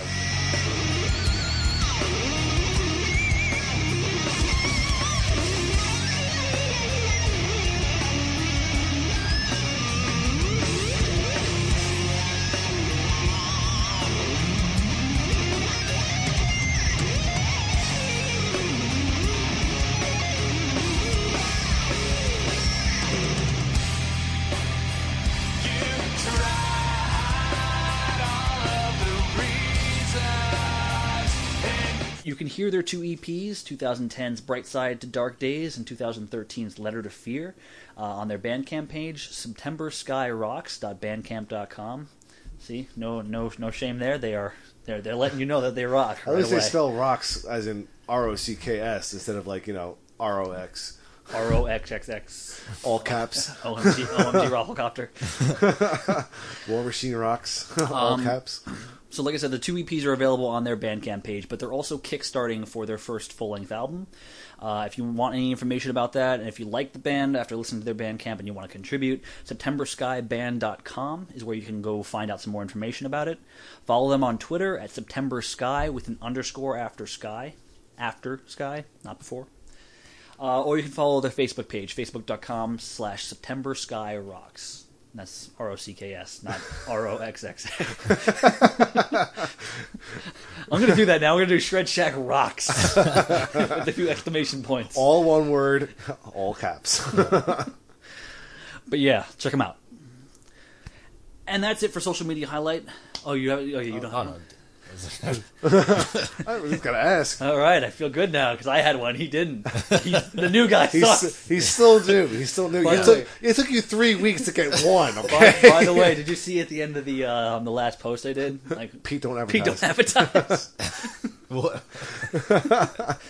Because I was like, I was like, you can find me here, you can find Chris here. Pete ain't got shit. Yeah, yeah. He'll get Uh, on. it. yeah, I'll get on that. Come on, this is episode number two for Mr. Peter. I'm, I'm still thinking of like a good like Twitter handle and stuff. I'm thinking of like Pete rocks. yeah, Pete Rocks, Shred, Pete Rock, Shred Shack, Goku 69. Like, All about the D. 69. rocks. Not cool. Rock, roxers, maybe R O X X O R roxers. Oh, stop. Anyway, on to our discussion for the week, which has to do with what I mentioned before, which was me seeing Blind Guardian. I'm doing yes chant right now. 13 years in the making. This was literally 13 years in the making because um, I started getting into Blind Guardian late 90s. Um, it was after Nightfall in Middle Earth, um, back when MP3.com was a thing. And I was working at Tower Records at the time um, when A Night at the Opera came out. It was one of the f- first things I ever bought when I worked there because it came out like a week later. Um, so I had been wanting to see them from when that album came out because they were playing in the city back when the PlayStation Best Buy Nokia Theater was, I believe, WWE the World, uh, WWF the World, something or another venue. Um, but every single time since then, I've missed my chance to go see them. I finally saw them, and it was so good. But my gripe has to do my gripe about the show has to do with uh, certain songs not translating well live, and in particular, um, the low point of the show for me was them playing, and then there was silence, which in the studio is insanely ambitious. I'm pretty sure I heard prior to it coming out that they had to do 250 separate tracks Get the fuck throughout the entire Wow. 13 minute song, 250 tracks to make up the entire thing. So, needless to say, there would be a lot missing from the live version. Unfortunately, it felt like there was a lot more missing than there should have been. So, I figured the discussion this week we can talk about transitioning recorded material to a live setting. Um, maybe give some specific examples as to when it doesn't work. Um, do bands like you know do they lose something when they play it live? Um, you know, are things done in the studio that are too big to be played live and they shouldn't stay? They should just stay away from it. So somebody throw an opinion at me. well, I mean, do you think this like occurs more in bands that are gonna have like say like I'm thinking like bands in like symphonic kind of power metal uh, veins that maybe have a lot of need for things like backing tracks and you know like orchestra elements and things like that. I mean, is that always gonna translate well? I think it depends on the band and, and how they recorded it. Um, for a band like Nightwish, who I've seen, their music translates very well live. Because a lot of their, their orchestral work is through keyboard, Is so through they can yeah. recreate it. And I think even the stuff that they, is recorded with the orchestra, the keyboardist, I'm not going to try to pronounce his name, but the main guy who writes all the songs, he probably writes everything so he can play it live. So he knows how to recreate his music. And like I said, when I saw them, they were on the not the Imaginarium tour, the the um, Dark Passion Play tour, and they played the first track, which is 13 minutes of epicness, and it was perfect. It was spot on. Everything was there. Everything. Um, so for bands like that who actually I think they go out of their way to make sure that what they do in the studio they can produce live. Good for them. Awesome. Great job. Now there's bands like Iced Earth. We saw Iced Earth after get after um, the Glorious Burden. And they played Gettysburg. They played Gettysburg. And if you guys know the song Gettysburg, it's 30 minutes long. They recorded it with the Prague Symphony um Symphony Orchestra. They played with the backing track Yeah. because obviously at BB King's you can't bring a 50 piece orchestra. I. I was going to say, I'm pretty sure there's not even enough space to put a 50 piece orchestra in the audience. yeah. So, So, in a, in a case like that, I I felt that it was okay. yeah. Only because the only thing that was that they were doing that was a backing track was the orchestra. Yeah, everything else everything was else live. was live. Ripper's voice was live. The drums were live. Guitars and bass live, and they were playing to a click track, obviously, because they had to keep time with what's playing on the tape. So it just made the band tighter. Actually, it made it that much better sounding. Um, but then you got to think about other bands, um, and the main one I think about is Metallica. What they produce live compared to what they record, and I specifically think about albums like Load and Reload and Black Album, where they actually stepped up their production game. They got up to like 96 tracks on a song, multiple backing vocals from James, harmonizing everywhere. They can't do that all live. Mm-hmm. Kirk Hammett can't sing worth a shit. Jason Newsted, he howls at you. I mean, he's not a backup singer. He, he commands you. So, but the thing is, even the stuff that they lack from their records translates well live anyway because they're still just a rock band. So, I mean, the stuff that they added in the studio just was more of a rock element.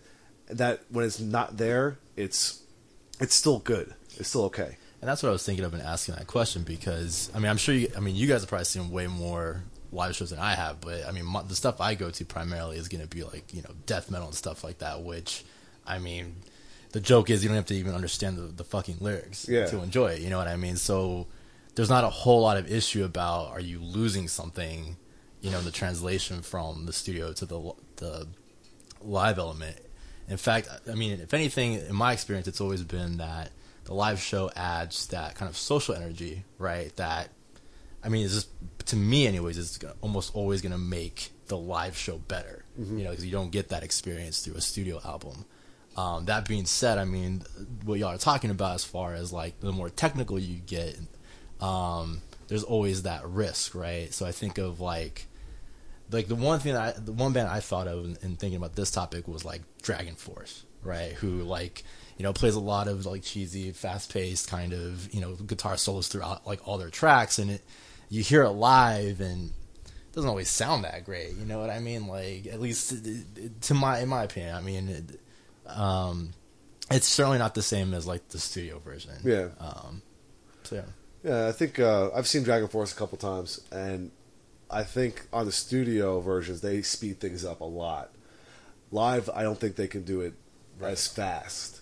Um, Through the Fire and the Flames, that track is slowed down by about half, um, or point, you know, just a little bit slower than on the record, just because they still have to play all those fucking notes. Right, right. So, Also- also, in, in the same thing with Dragon Force, though, in a live setting, not everything comes through crystal clear. True. So you're sitting there blazing notes, and it all just sounds like.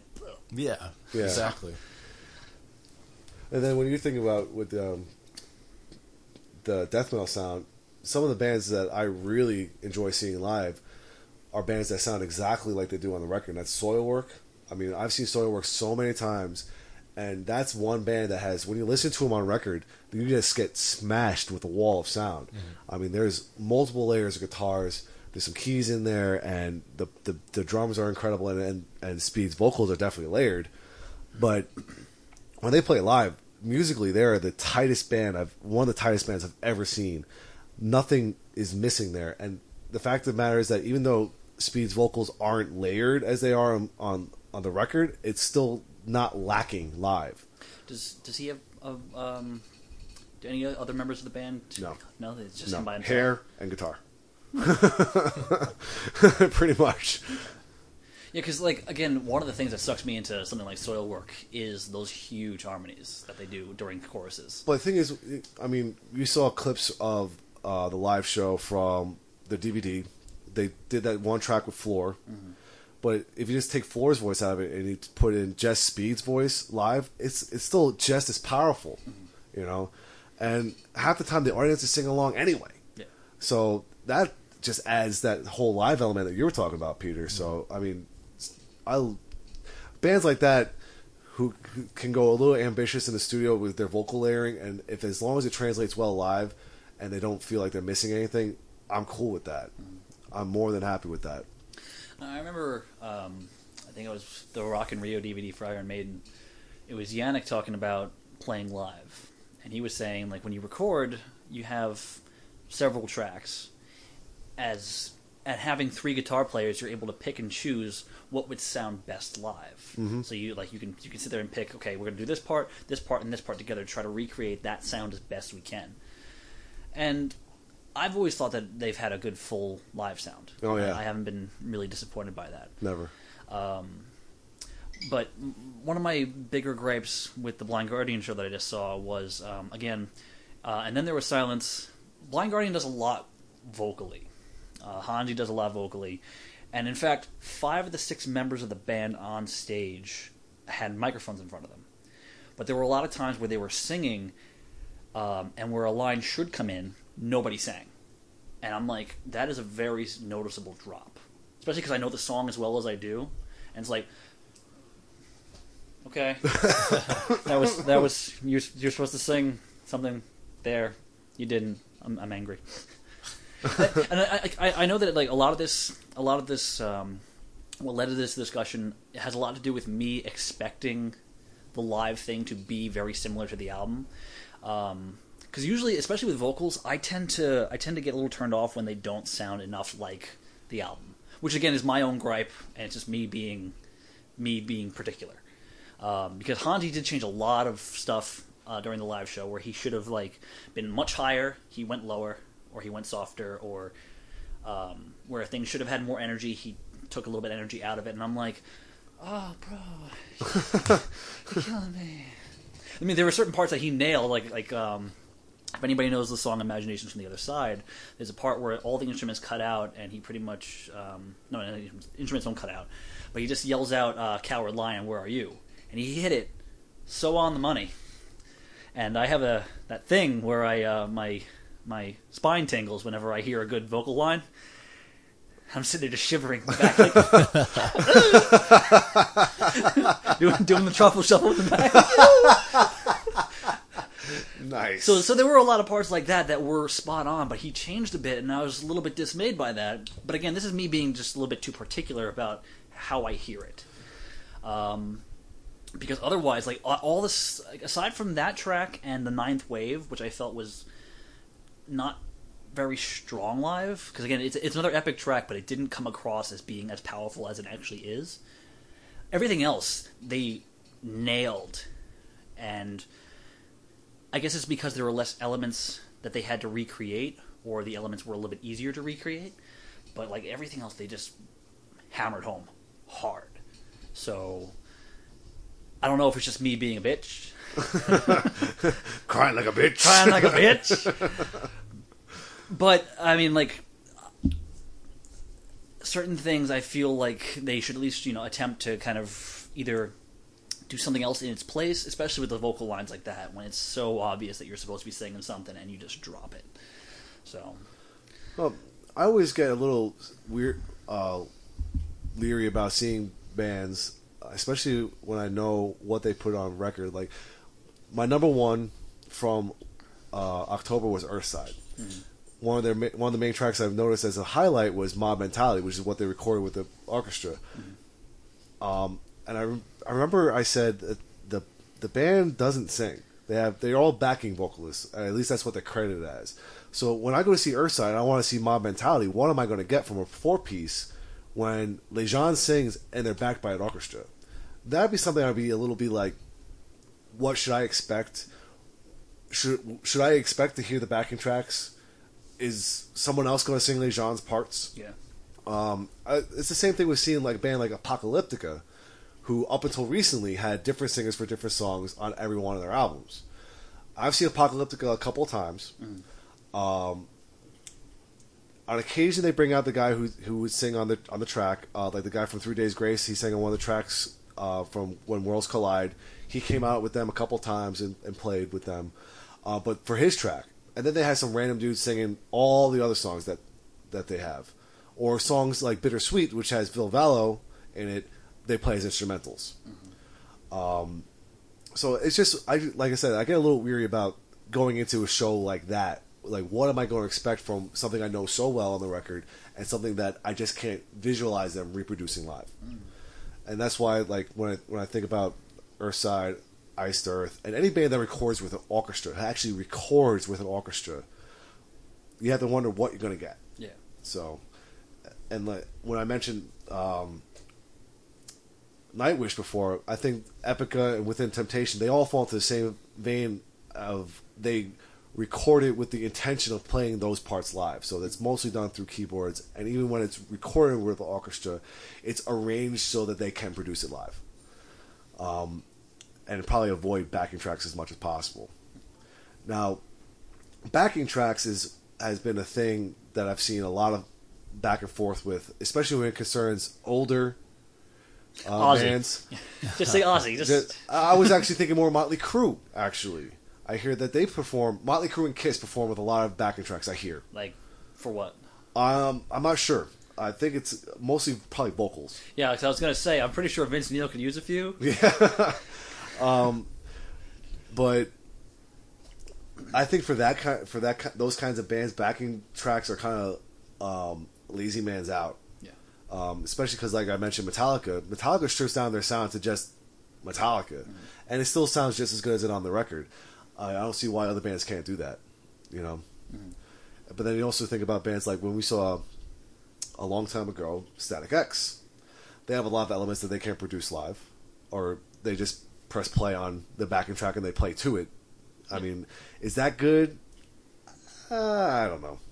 You know, for that particular band, it was great because everything else, like we talked about with Iced Earth, was live, mm. and it was just like the, I guess the background stuff was pre-recorded. Yeah. But again, it's going into is like, what do you expect when you see a live show now? Mm. I don't have any particular problem with backing tracks unless they're carrying the song. Mm. Again, like with Ozzy, Ozzy's too old, but you get you get a backing track to do the entire chorus for him. It's like maybe it's a sign that you shouldn't be up there doing the song, It's more karaoke than anything else. Yeah. and not very good karaoke. Well, is there such a thing as good yeah, karaoke? yeah, there's great karaoke. I've seen, I've, I have a friend or two who has done really good on, on, on karaoke. So now, now, Rock Band Guitar Hero, that's a different story. That's, Now, the question is: is are some bands too ambitious in the studio? Are they going? Are they going out of their way to be so huge in the studio that they fail the audience going on tour? Well, I mean, that's what I was thinking about in, this last kind of discussion point. Is just you know, at what point is there almost like like some strategizing that has to be done by a band? Like, you know, okay, do we want to how like the logistics of playing some of this stuff live? Like, do we just like not do it live? Do we just say that this is like a studio album and just leave it at that? I mean, do you do like maybe like one or two tracks that have like those kind of orchestral elements that you don't ever intend on playing live? um, you know, like what are they supposed to do? You know, like that to still kind of achieve that kind of their, I guess, artistic vision, but at the same time recognizing they're not going to be able to Their fully- limitations, right? Yeah. What do you think? I just like I don't know. like, If you're gonna if you're gonna do something so huge in the studio, if you're gonna strip it down, you have to make sure you do it right. Oh yeah, And, and with you know, again, the my my main gripe with and then there was silence was the vocal parts. You had five singers on stage, but you were dropping parts. Like you gotta, you you should be able to make up for these things. Um, so if you're gonna if you're gonna do something like that live, you got to be able to sit there and accommodate stuff like that. like especially like even the vocals are little things essentially, like little lines. Yeah. So Well, I think one clip I saw that was one of my favorite Savatage tracks is the Wake of Magellan, which is from this, the album. oh, Wake when of they do the Magellan. canon. Yeah. Yeah. They do that live. Yeah. And it's fucking incredible. And it's just one of those things like when I first heard this song, it's like, how would they ever do that live? And then you find out that every single one of the members of the band sing, Mm-hmm. and they, as that part's going on, they all sing their part, and it's just that's something that I would never be able to see live. Like just thinking about it, and then when you actually see a live clip of it, it's like, holy fuck, Yeah. that band is awesome. That is something that if you're going to put that onto record and you're going to play the song live and you dumb it down, That's failed. gonna be yeah, that's gonna like, be a fail. like don't ever record it again. like yeah, like like yeah, yeah, it's it's cool on record, but if you're gonna play it live, you got to do it right, man. You got you got to go f- like balls to the wall. that Yeah. And I'm sure it was fantastic. It was. I mean, it was just like a YouTube clip, Yeah. like you know, fan shot, but and it still sounded That great. is something I wish more bands would do. That- What, the, Canon the stuff? vocal canon stuff. Yeah. because like it's they. I know two tracks by them that does it: Wake of Magellan and Chance. Chance is a little bit slower. Which one is? That's the one at the end of uh, Dead Winter Dead, right? no, that's um that's the that's on Handful of Rain. Because they do that at the end of Dead Winter Dead. Okay, too. so there you go. You got There's three. three. but it's such a cool thing like especially with like um, a lot of a lot of singers in metal and in, in power metal or just we there's a lot of great vocalists in there and there's a lot of bands that have multiple singers who are great vocalists imagine like dream theater you have like at least three guys in the band i don't know if the new drummer sings or anything like that I don't know. but imagine like all those guys doing a vocal canon together. Um, I'm trying to think of another band with with multiple. Even Blind Guardian could have pulled off a, mo- a, vocal canon with five guys on stage with microphones in their faces. They could have pulled off something. I, I want to see something more like that. And if they're going to sit there and put it on a record, you got to play it full on live without backing tracks, please. Unless you want to be Motley Crue Or Ozzy. or Ozzy. But yeah, just my little gripe about the show. Otherwise, Blind Guardian was fucking amazing. I don't want to say it was well worth the 13 years because I should have seen them like four times by now. But And you had to drive all the way to Houston for it. I drove all the way to Houston because they weren't coming to San Antonio and they weren't coming to Austin. Austin would have been a shorter trip.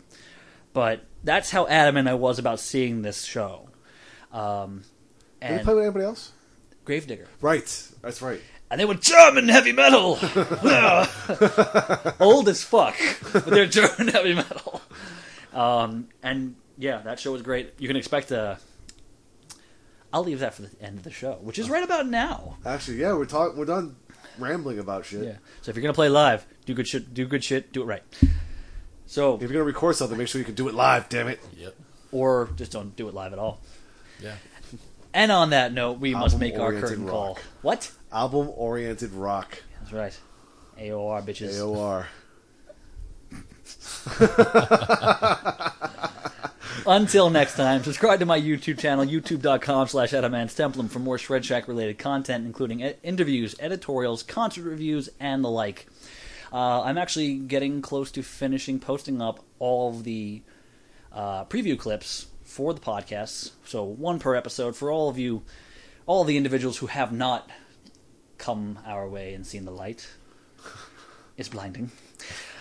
So promotional materials going up on my YouTube channel, um, as well as our most recent top three videos. A few I saw the show, I saw shows. I'm going to be recording another I saw a show tonight um, after this podcast is over um, for the uh, Blind Guardian show, which we were just talking about. So you can expect that up in the near future. Um, So We have a bunch of- bitching again. what's that? So you can hear your bitching again. Yes, that's right. but with a face. We have a whole bunch of things planned, which we are not going to announce yet, just because still in the works. still in the works and still in the planning stages.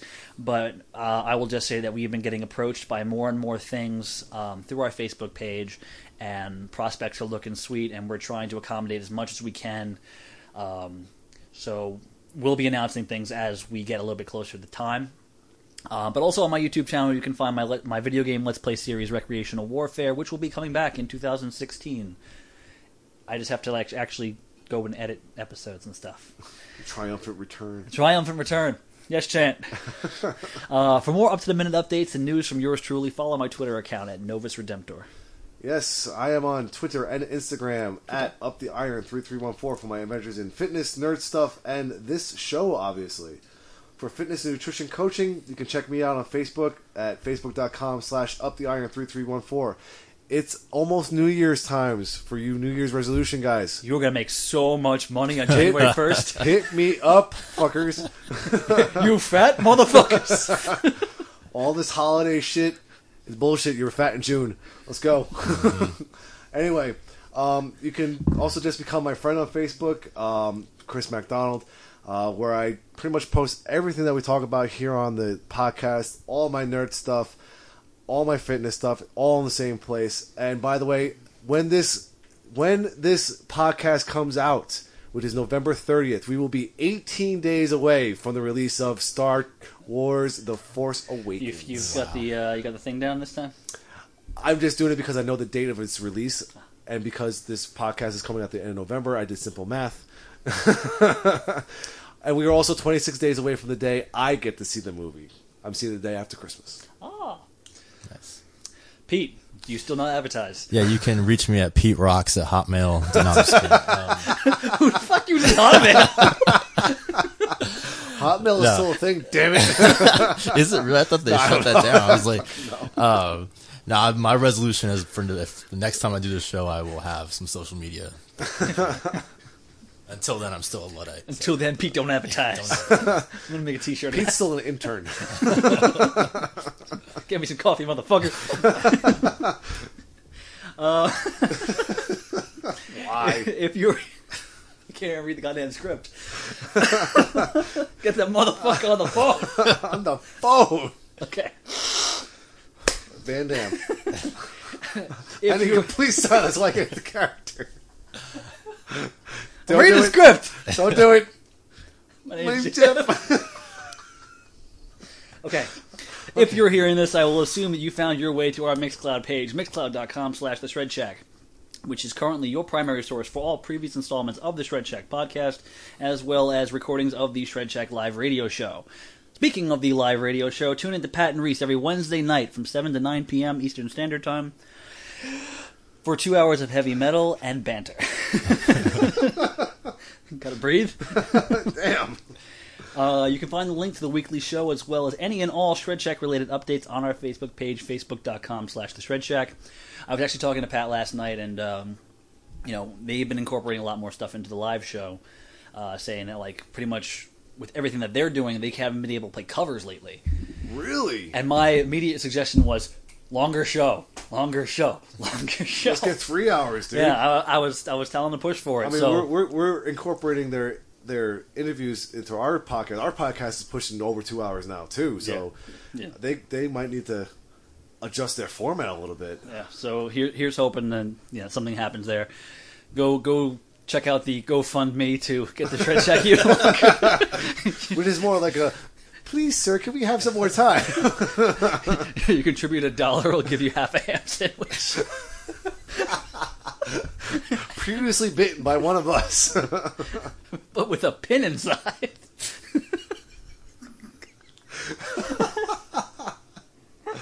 oh, we have we didn't descended into madness. pin, though. We didn't say it was a Shred Shack pin. It could be like you know, Prozac or something. Uh, last thing before I do the outro, um, I posted up the um, link to the page earlier on my own Facebook page with my unofficial goal for the end of this year, which is I want 500 likes on the Shred Shack page by the end of 2015. We are at 475 as of doing this, only 25 more. And every single time we post something, we, we tend to get a lot more, so I can see it happening. But in case it does not, I will have to think of a horrible punishment for all of those who do not assist. and it's not half a ham sandwich. That's pretty bad though. well, It would be a moldy ass sandwich, goddammit. Moldy.